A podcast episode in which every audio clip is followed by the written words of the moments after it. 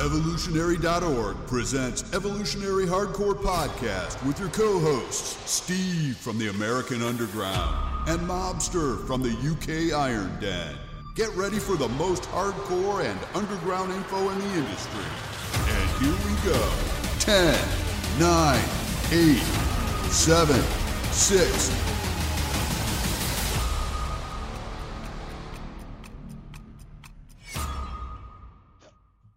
Evolutionary.org hardcore podcast coming your way. Episode 179 Rafael Brandao, Brazilian bodybuilder. Very exciting. Steve Smee here, joining me from across the pond. Love that intro. The Mobster. What's up, buddy? How you doing? Oh, good. This is one I think is going to appeal to the South American and our Spanish language audience, as well as uh, uh, our usual listeners. And uh, Rafael Brandao, Brazilian IFBB professional bodybuilder. He's rapidly moving up the ranks over the past couple of years.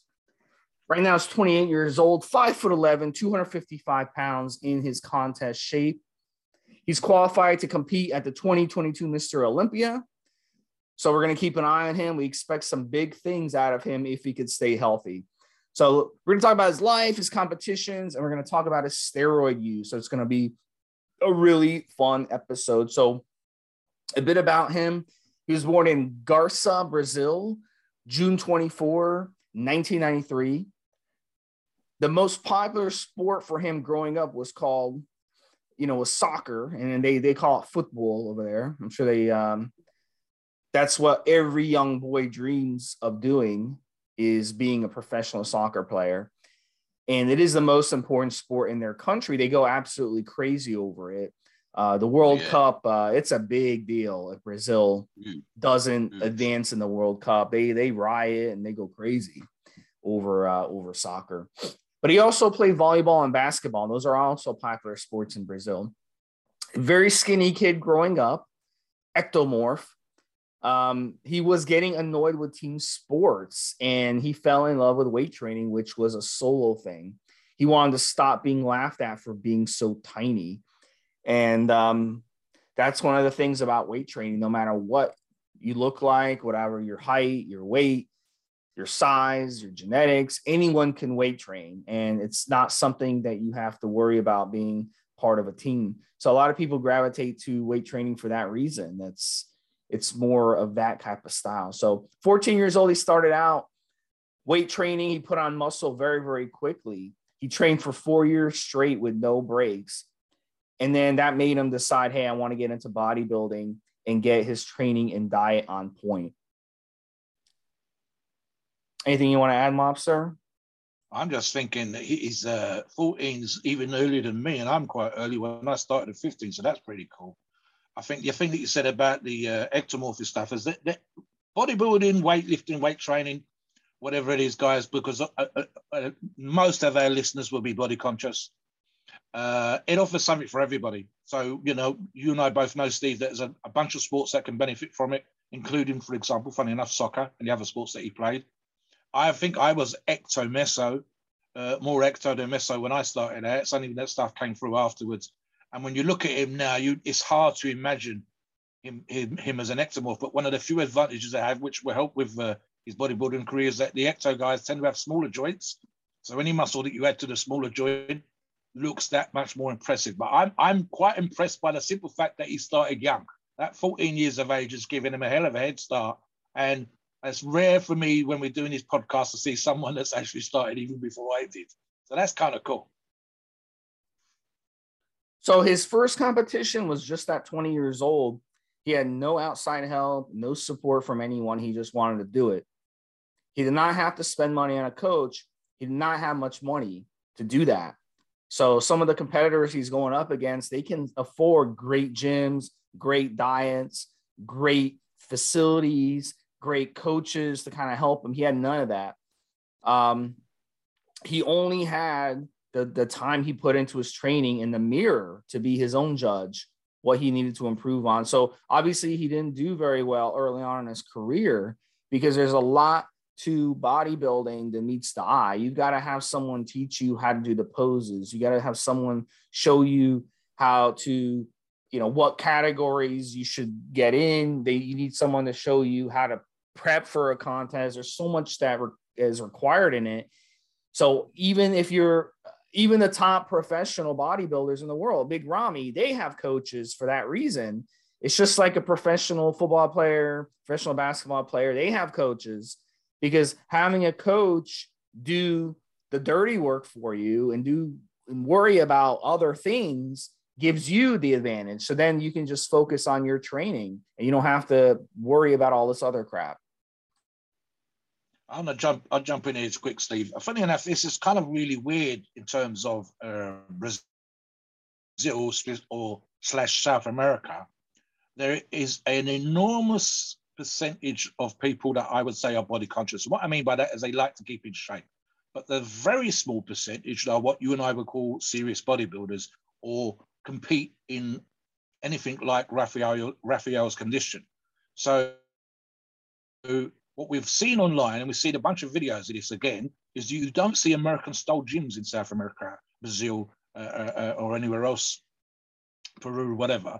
Uh, it's kind of weird for that reason. So you will see quite often what looks like homemade equipment. There isn't any branded equipment in these videos and photographs, etc., that I've seen. Maybe that's what the person's focusing on when they're publishing this information. So there may be some in the big cities, but for the most part, it's homemade. It's been made by a welder. It's that kind of vibe, and very what we would call rough and ready over here. I like those kind of places. They can be kind of super hardcore, but what you're not turning out from there, or very rarely turning out from those kind of places, especially in South America, Brazil, is uh, tip-top bodybuilders with great genetics and having bodybuilding coaches. What you do have is a lot of people that are getting ready for the beach that are getting ready to look good. So for the booty for the girls, you know, the arms and tone for the guys. What you're not seeing, or you very rarely see, is professional or even a high quality amateur bodybuilders featured. You take any of these videos, photographs, etc. We've seen of the beaches. Your uh, the the, the, the bodybuilder stands out.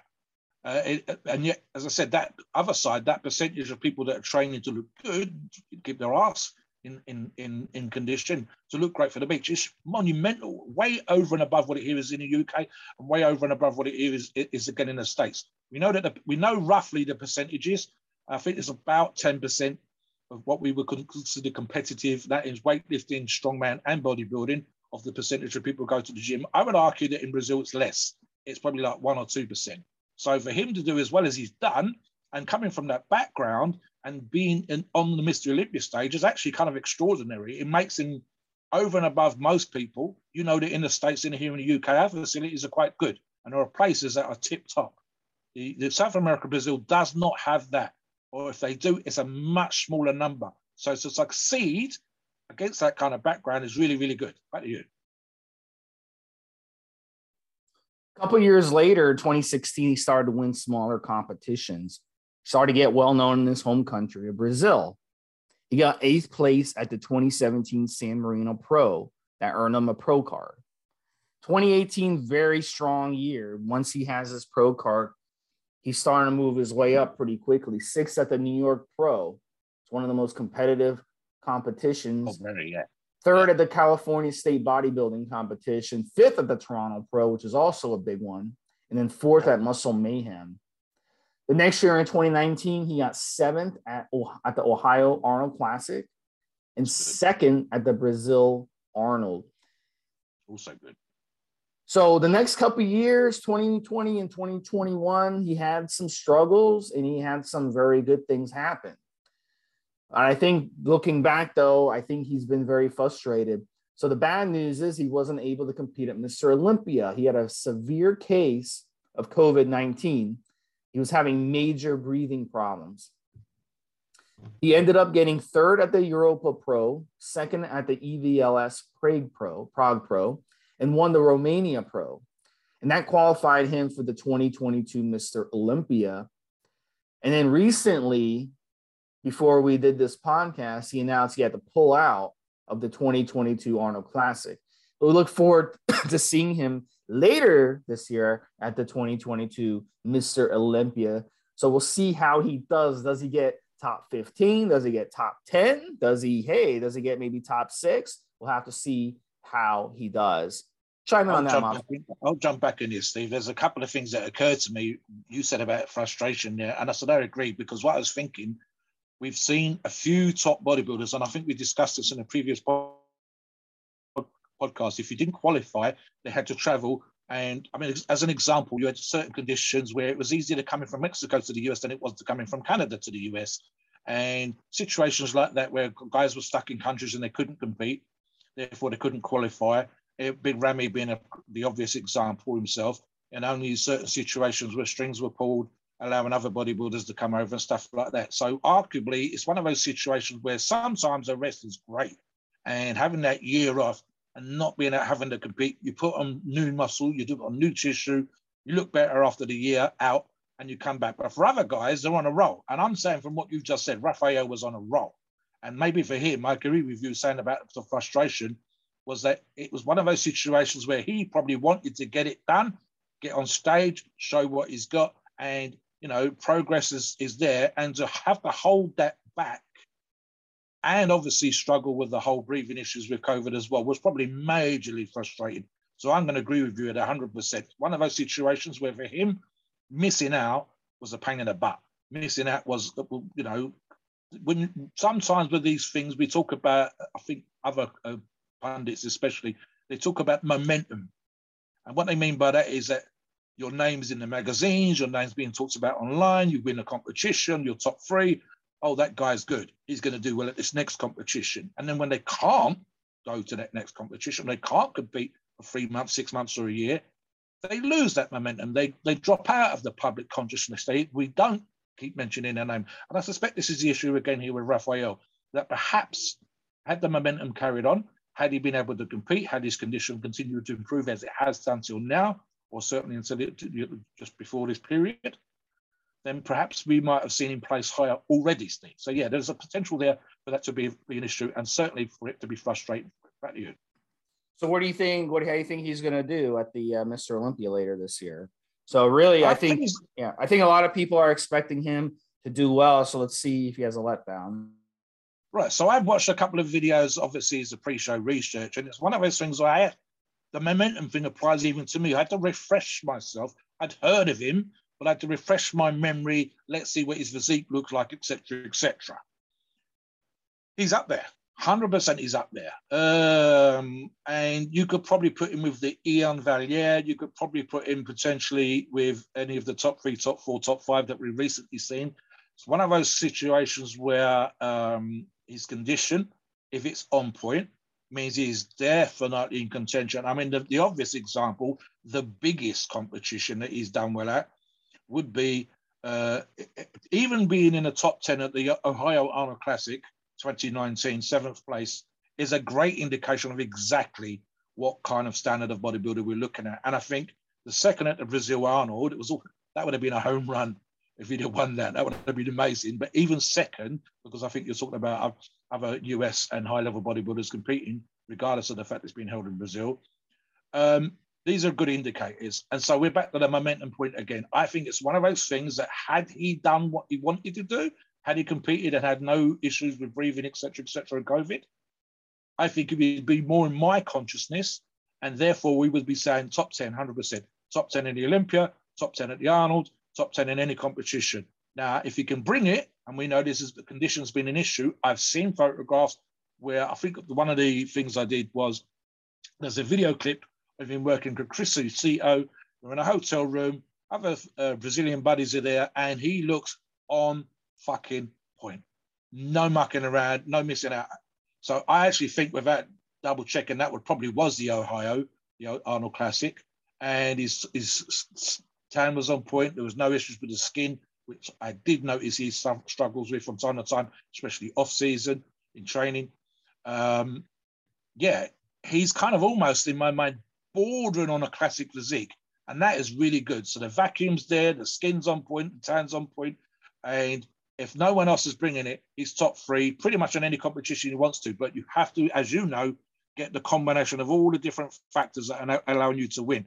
So, right now, if he does everything right, he's top five in any competition he wants to go in. And I'm talking about Arnold, Olympia, whatever you like.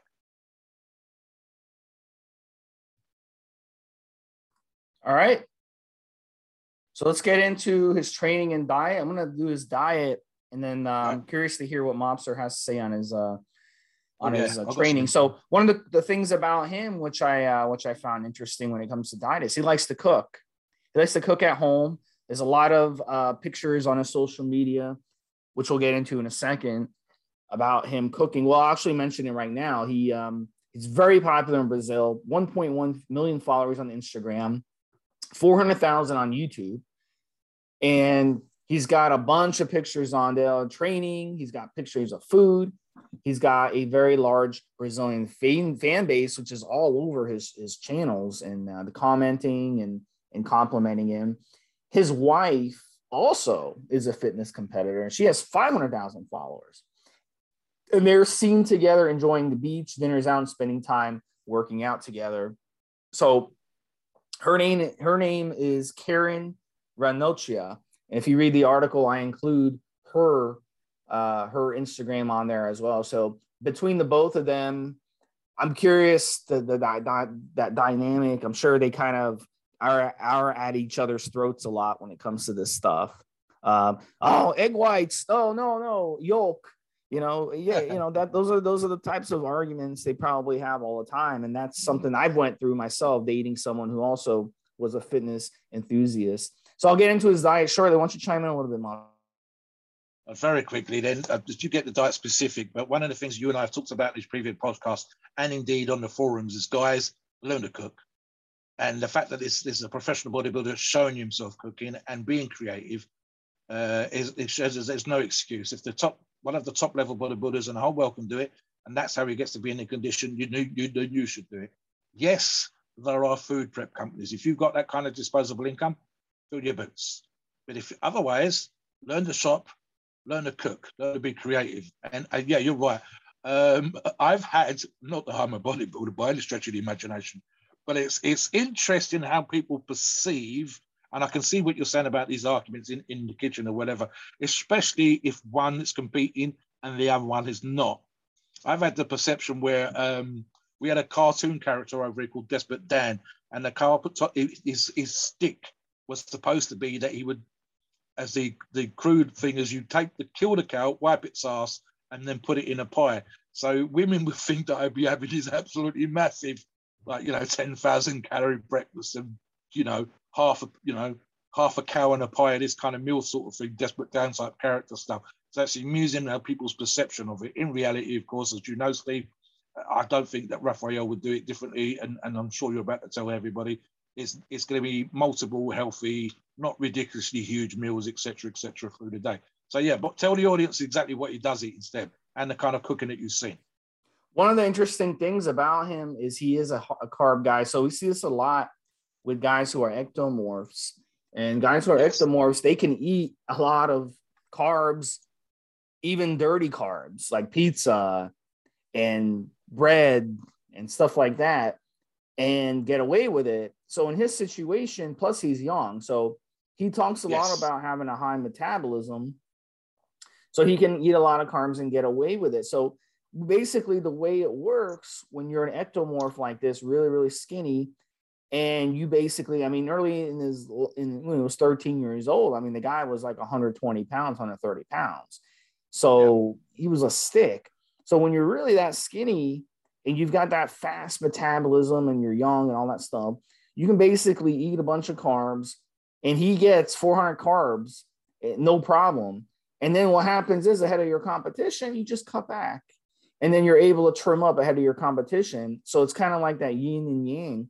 You bulk up and you don't get fat, but you bulk up, put on this the muscle mass, put on mass, and then you just shred up into your competition where you drop three, four percent body fat in the in the two months leading up to your competition, and boom, now you're in contest shape.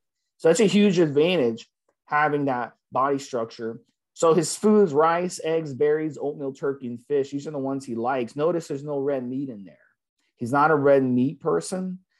Um, he in and notice there's fruit in there, so he does consume fruit. We see this a lot where people think, oh, bodybuilders shouldn't have fruit; it has sugar. No, no, no. He's he's getting his fruit.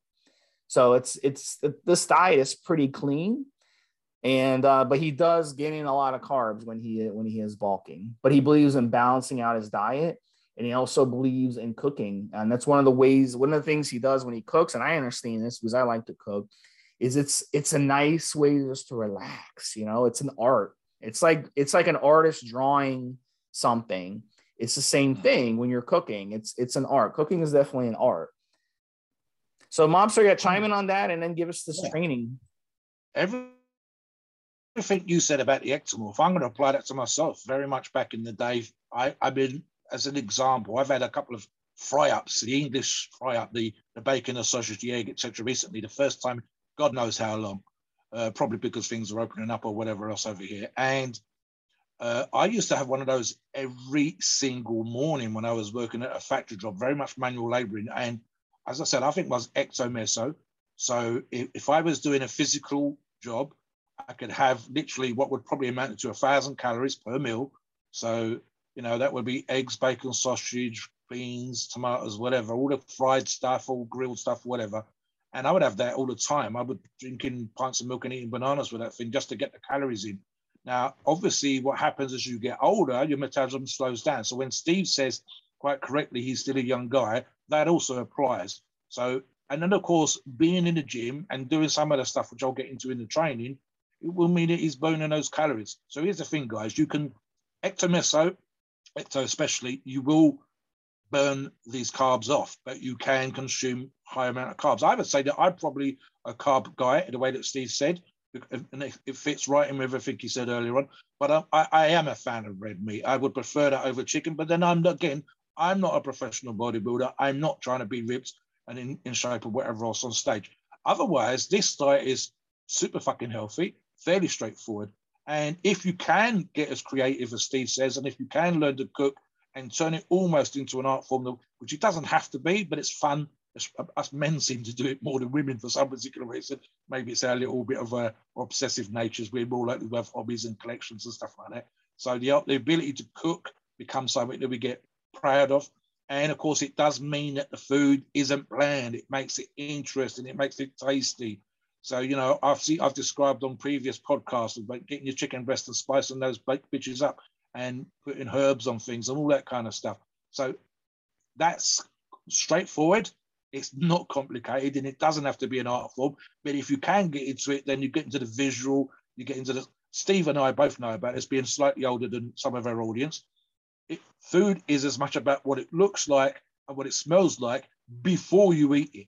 So if you can make it visually appealing, if it smells, it starts to stimulate the palate. And then when you're eating, so all of those things, if you're a creative, if you're a cook, if you're a decent chef, as it appears Raphael is, then it's just gonna you're gonna enjoy eating. And again, if you're a bodybuilder or a strength athlete or whatever else, sometimes food can be tedious. It becomes you're dieting and you want sweets, you want carbs, but you can't have it. As a strength athlete, there's a thing sometimes when as ecto, especially coming from that background, to push almost physically pushing the food into your mouth because it's such a drag and force feeding yourself to try and gain weight.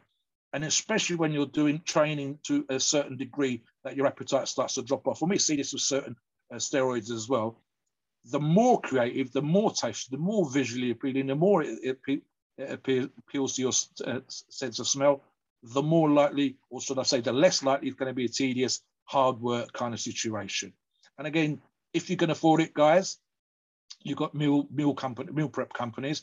But yeah, you will save bucks and learn to cook, learn to be creative.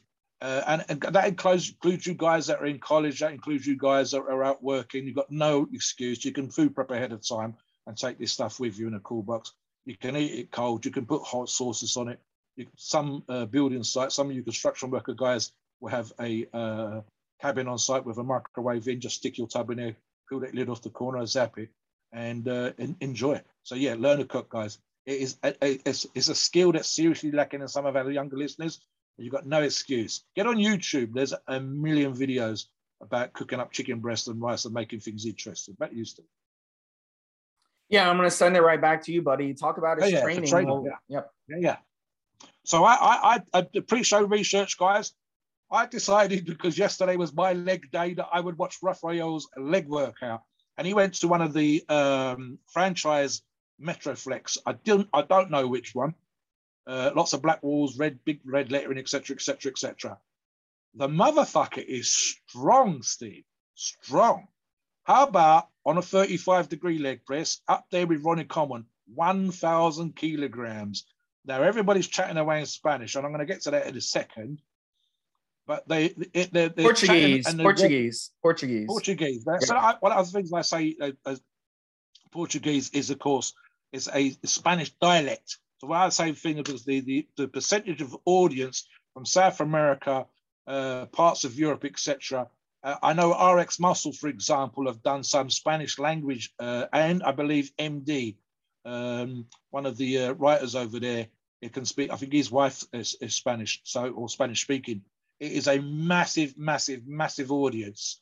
So although the Portuguese and the Spanish living next door to each other probably argue about it, for the rest of the world, it's a it's a variation on Spanish, and the percentage of the uh, world population that speaks Spanish or some version of Spanish is monumental. It's precisely why Steve said about the half a million and up to a million uh, views that he's had on some of his YouTube videos. Half a million is the average, Steve. And that's pretty damn good for a guy who's not quite there yet, but will be any day now. And as I go back to the actual training, seriously strong.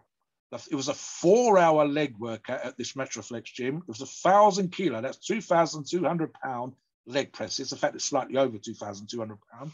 He did a power squat type thing, like the kind of stuff that I'm looking for. One of the ones I want from my home gym. He did some leg extension, leg curl, and every mach- well, the stack machines he was using the stack. There's multiple sets. It's only funny enough, Steve. He's not a high rep kind of guy. So, for example, myself again, you know, use myself as a reference always. Uh, right now, I'm doing. Yesterday was 650 kilo leg press. The idea with you working up the weight reps, and it's exactly the sort of sets and reps that he was doing. But he was doing multiples. I think they kind of got 800, 900 kilos on there, then a thousand kilos, or 2,200 pounds. An American ton's 2,200, 2,000 pounds. And he was he was banging the reps out and that with no knee reps on, Steve. Uh, just some sort of spandex things going on, some long socks or whatever else. I don't think I even saw a belt on on some of the other stuff. He wasn't in the video that I saw doing a lot of free weights, so there wasn't any barbell squats or whatever else.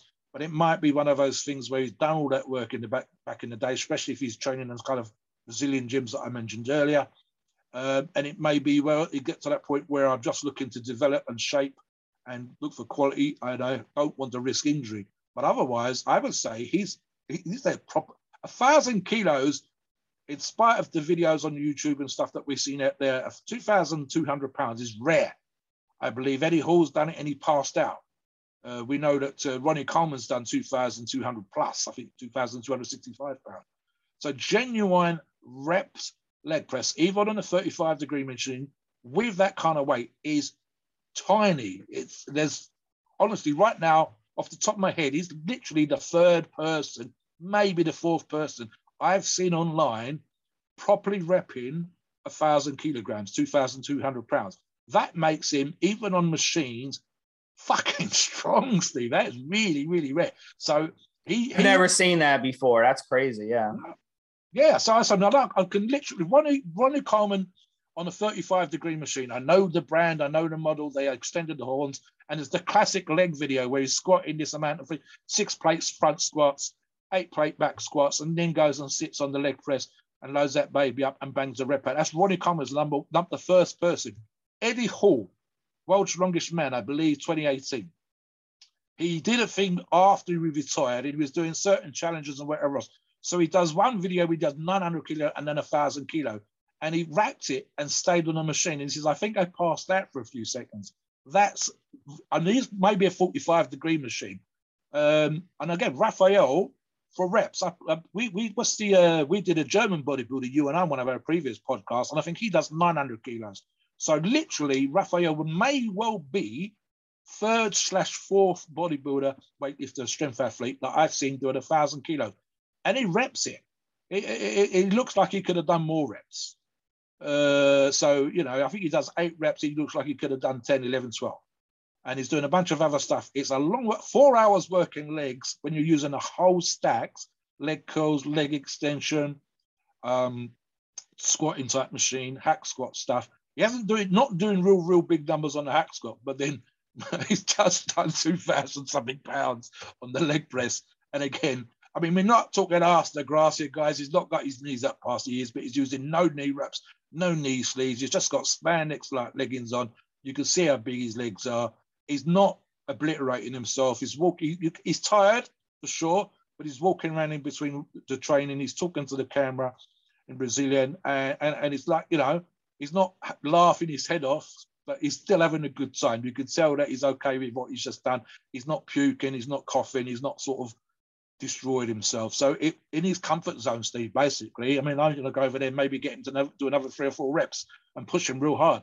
But otherwise, I was suitably impressed, seriously. So for the rest of his trainings, anything like that, he's surprisingly strong, surprisingly uh, capable. And uh, guys, yeah, by all means, I can see why he's getting a half million views on, on, on, a, on a Spanish language, Brazilian language uh, video. That, that's the only thing I thought was going to be negative, such as it is, is that, as I said, there's some American videos where they deliberately re-record the podcast or whatever they've done for their Spanish language, muscular different RX being the two examples. Here's where I'd like them to do a subtitled or a, a, a version where someone's speaking in English over the top so they get that audience. And I say this, A, because he's quite good in that he's capturing that Spanish language audience, but B, because where's the money?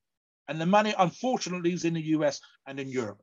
And so you, I would want to appeal to sponsors, and it's been my one criticism. And of course, just for my own personal uh, preference, it'd be nice to hear what he's saying and being able to understand and whatever else. I mean, but that's just because I don't speak Spanish. If I spoke Spanish, I wouldn't be having this conversation. So it's just one of those things. But again, that's just the money. Follow the money. Where's the money? The money's in America. Where's the money? The money's in Europe. The money is not at the minute in South America, although it is creeping up. For example, as you said earlier on with the Brazilian Arnold Classic, those competitions are getting bigger. But I would go where the money is. And if the money is in an English language uh, video uh, for the American market, then that's where you go. So even if it's just getting a buddy to do a voiceover over the top to explain what's going on and the, therefore appeal commercially to that section. But otherwise, guys, if you don't know Spanish, turn the sound down, put some music on, and watch the video. He's losing some serious weights and very, very impressive. So yeah, but easily. yeah, and uh, there's 212 million people in Brazil, 320 million in the United States. Wow. So there's a huge market. And then right next door in Argentina, there's actually 45 million to the west, southwest of Brazil. So there's there's some pretty big markets. Um, I'm sorry, to the south of Brazil in Argentina, there's a 45 million. So got a pretty big market. And um, yeah, and, and, someone, you know, between uh, Portuguese and Spanish, um, remember Spain and Portugal are neighbors. And, um, and then what happened was when they were colonizing the Americas, the Portuguese and Spain made a deal where Portugal would colonize to the east of the line um, and Spain would get to colonize to the west. So that's how Brazil ended up getting settled by the Portuguese, while the rest yeah. of South America, well, at least the most of the rest of South America was Spain settlements, and of course you've got, you know, uh, uh, you know, some from from um, Britain and stuff like France. that. So that's so that's, how yeah. And um, four, in that time period, Steve, the main four was Britain, France, Spain and Portugal, you were saying we were all out trying to create empires. Uh, the British ended up being the biggest, uh, and I believe potentially, arguably, the biggest ever. Although it's nothing like that now for obvious reasons. But yeah, we were fighting each other, and we were fighting for the gold, and we were fighting for land, left, right, and centre. And you can see there's influences, guys. It's just straightforward history all over the world. So there are a bunch of places, English places, English speaking places that are in South America and I'm thinking of the Falklands, arguably, because they're just off the, the tip of uh, Argentina, I believe. Um, So you got And then there's this Guyana. I just want to. I just want to clarify. You Yeah, got Guyana. You got French Guiana, and you have Suriname. So those are the only ones that don't either speak Spanish or Portuguese because they were settled, like you said, mobster, by um, Yeah. you know by other countries. So that's why you see Brazil. Um, they speak Portuguese, but the rest of South America mostly speaks Spanish, and that's that's why um, because of that that deal that that was struck between Spain and Portugal um, during the colonization. Something Steve and I have talked about before. We've talked about, for example, this is just a commercial tip again, guys. We talked about the Asian market, uh, specifically Ch- China and India, have been absolutely monstrous. I mean, they're both well over a billion people.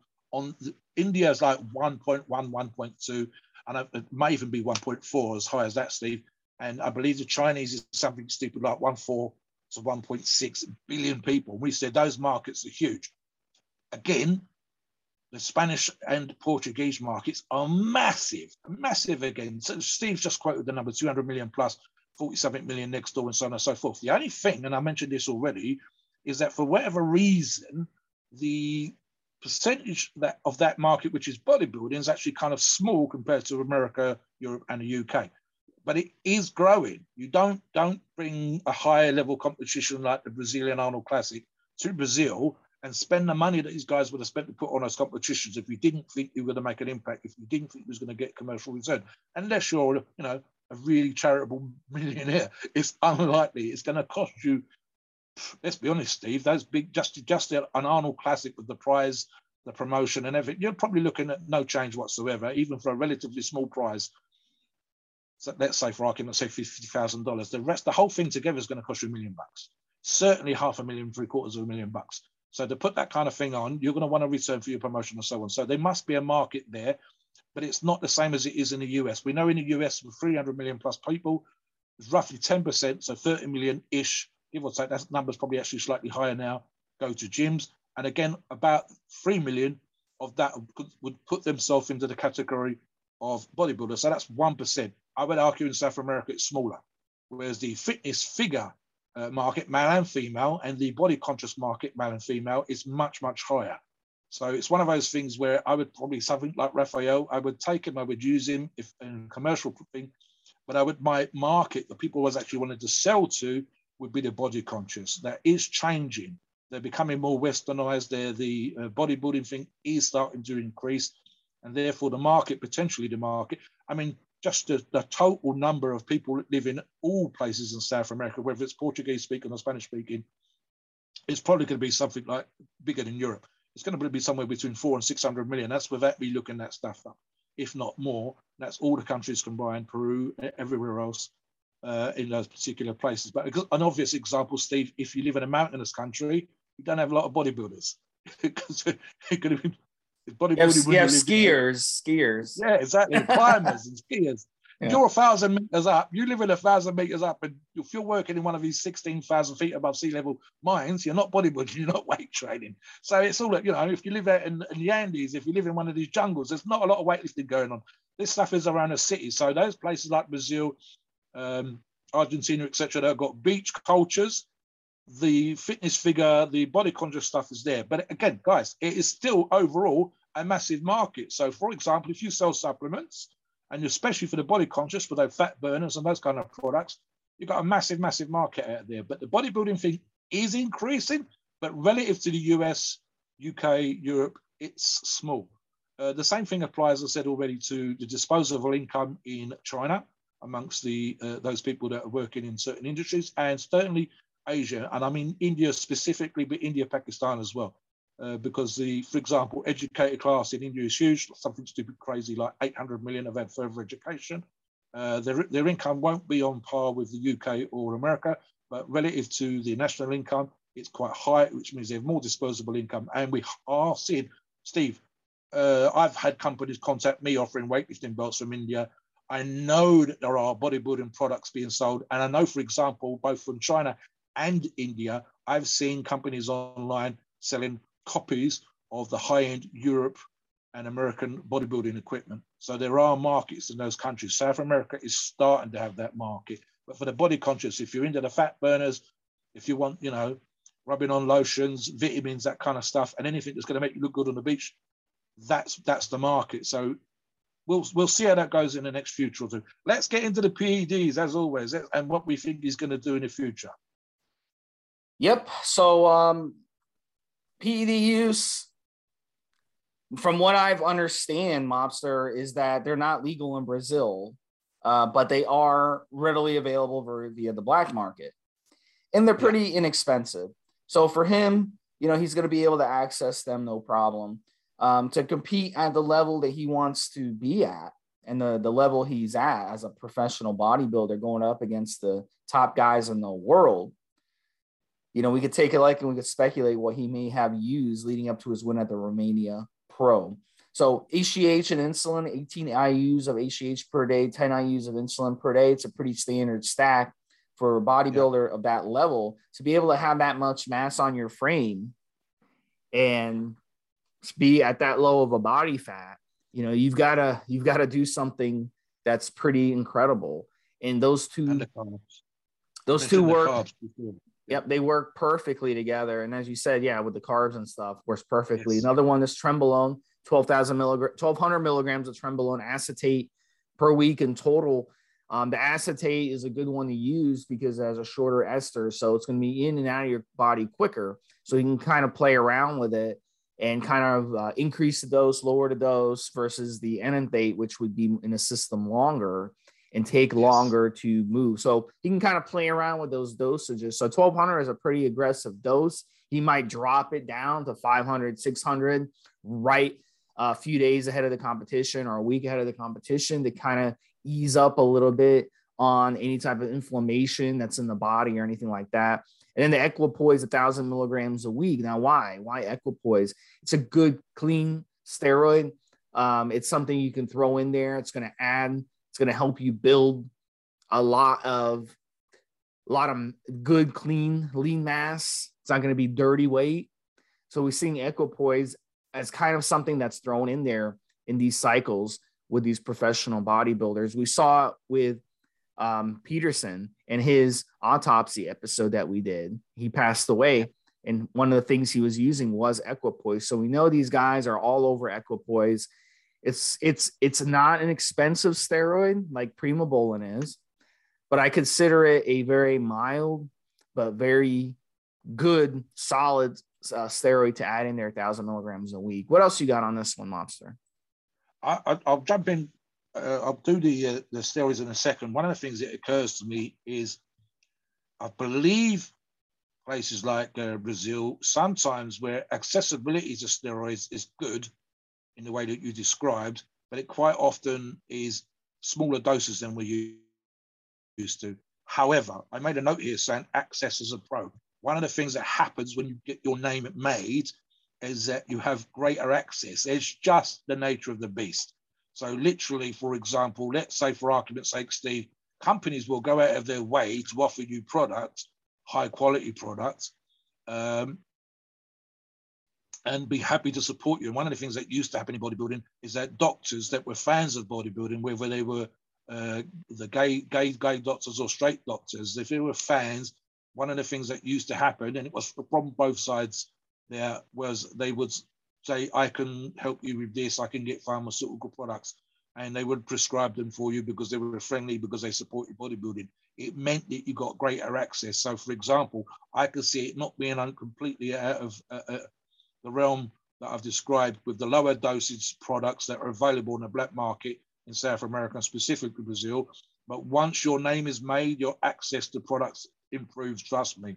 Uh, the, the, in regards to legality, I've made another comment here, Steve what also happens, and we know this, and I'm not going to mention any names, but we know of a particular very famous bodybuilder who was a policeman, as an example. The same thing applies to America, uh, South America, and, in, and generally, you'll notice in the US as well. If you're a high name athlete, say for example, in your city or your town, you tend to get away with things.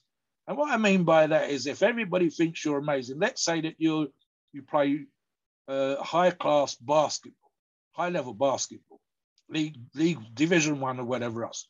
But occasionally you get into a fight at a bar. In reality, the amount of times that you'll get arrested and charged will be relatively small, say compared to someone who's not as well known or admired for their sporting ability. So for what's what I mean by that, guys, is as Steve's quite correct in saying, we think the legality in the states, in sorry, Brazil, is that they are not legal, but they're not overly bothered by people use steroids. Much like here in the UK. And the bigger the name you become, the greater the access, and the less likely, unless you fall out of favour, that you having and using that product is an issue. And I think again because he'll be representing his country, he'll be doing incredibly well. And again, I'm not saying this is necessarily 100% true about Rafael. I said it's a general uh, uh, example of how I think that kind of situation would go. Regards to give, one of the things I want to jump in again that you just mentioned, Steve, before I do with the rest, equipoise. I say this all the time on the forum, guys. Do not think when you're 16, 17, 18, 20% body fat that a drug like drug like EQ is going to make you 10%. You've got to put the work in. And again, if the genetically blessed bodybuilders put the work in and they do cardio and they diet and then they use EQ and they've got the best genetics in the world, then they get lean.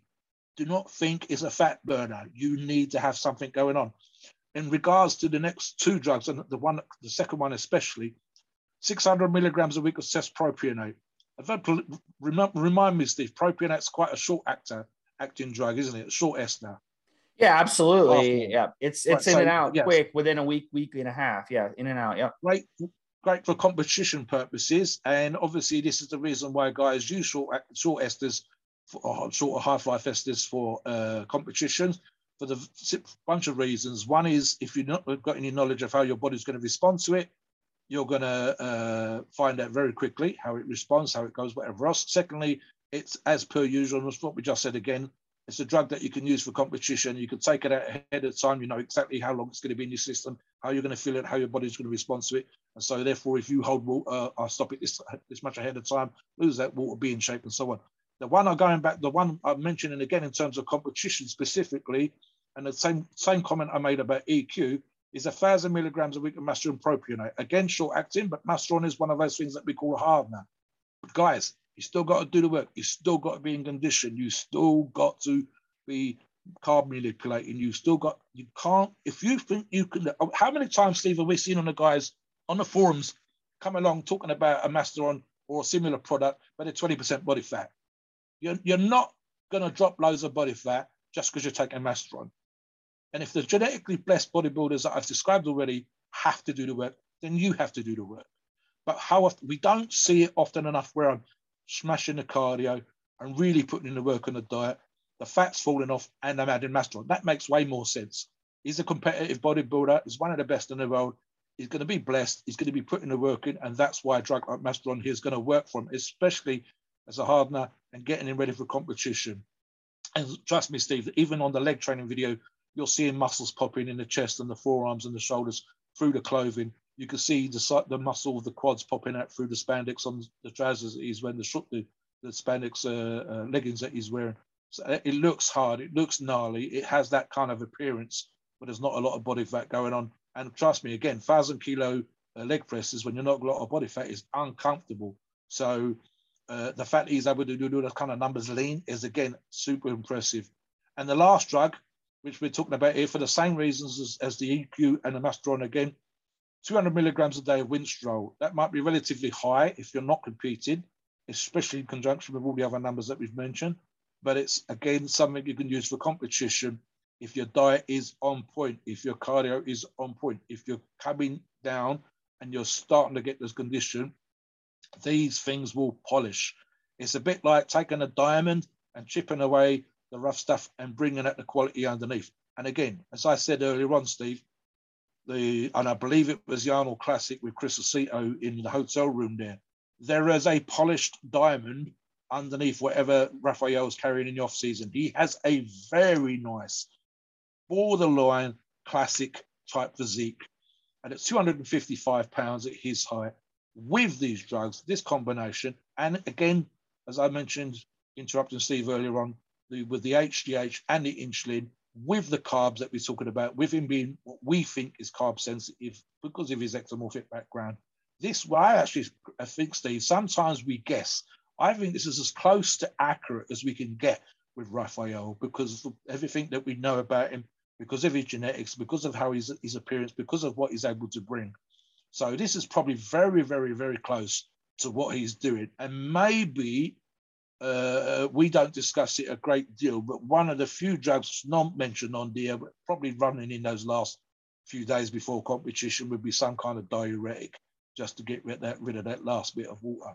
But trust me, guys, if he's doing a lean and gnarly looking physique and pushing out thousand kilo leg presses, then uh, we know he's a great responder. We know he, I mean, again, guys, thousand kilos, uh, with the two exceptions I mentioned earlier on.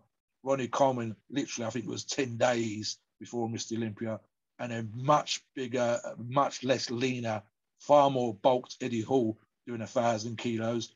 And then Raphael, in a similar condition to Ronnie, he looks two, three, four weeks out from a competition. There's all kinds of stuff going on. You can see kind of lumps and bumps sticking through on top of each individual muscle, not quite striated through the spandex, but certainly very, very lean. So we're doing those kind of numbers, bodes extremely well for just how well he's going to do and how will he respond. I think this is as close a cycle to being on point as we can possibly get, Steve, because of his physique, because of how he's respond, because of what we've seen in, in training and everything else. This is probably I, I, it, you you might up or down 100 milligrams of somebody's drugs, guys, and it's probably about as right as it's likely to be. Every, normally we guess, but this is really, really close to, to accurate, I think. Yeah, definitely. And you know, with these types of things, guys, it's it's definitely everybody at this level. They're they're you know, it's, it's drug warfare. It's steroid yeah. warfare, and there's going to be a lot of competition this year at the 22 and 2 Mr. Olympia. Um, he's got a lot of guys. He's the only Brazilian that's qualified for Mr. Olympia. There's none that are that are in the point standings. Um, you've got one guy from Paraguay, Eduardo Rodriguez, who's even in there. So, as Mobster alluded to earlier, bodybuilding in South America is not something that's that's popular. And oh, if he can somehow you know, win the oh, Mr. Yeah. Olympia in the next few years, he will blow up. Oh, explode. It will explode. We're talking 300 million people that he will cause yep. uh, this the uh, bodybuilding to explode in those countries, just like Big Ramy is making it explode in the Middle East. It's going to explode there. But if he doesn't, if he falls flat like he has the last yep. couple years with him pulling out of the Arnold, um, which is a huge disappointment to his fans. He's really got to go in there and he's got to do well and move his way yes. up. Um, is he going to win the Mr. Olympia in 2022? Uh, probably no. not. Um, not going to happen. There's too many good good people in there. You've got Nick Walker, you got Brandon Curry, you got Hadi Choopan, you got Hunter Labrada. You know, uh, you got these guys that are in there, and then you got Big Ramy, obviously. I mean, for if he can somehow crack top six, top seven, then he's got potential over the next few years to win Mr. Olympia. And that'll be an awesome story, definitely to have. So finish all your final thoughts, Mobster, and take us in a disclaimer.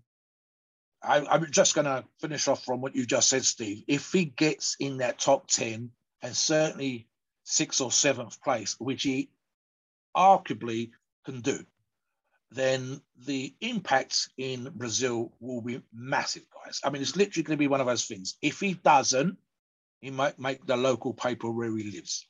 If he does, now he's on TV. And look at the how crazy it was for Ramy in Egypt the first time he won the Mr. Olympia, Steve, with the bus and the guys shouting, and then the airport was absolutely crazy. And how many interviews if he done with the Egyptian media? I think it was 20 something interviews with the news and the newspapers in the first 24, 48 hours. He went to some crazy parties. It went absolutely crazy. And that's Ramy in, in Egypt, where again, it's not a massive, massive sport, but as we've just inferred, lo and behold, bodybuilding suddenly become incredibly popular. People started to describe themselves not as someone who went to the gym, but as a bodybuilder because of Ramy. The same thing will apply here. Raphael will be on national news. They will be mentioning his name on the, there will be like a headline, even if it's only for a day, it's a headline. And what, what, what sometimes happens in South America, think again specifically Brazil, of course, is that someone with the kind of money that we've talked about before, in other words, a multimillionaire will say, Rafael, you've done an amazing thing for Brazil. You've put our name up.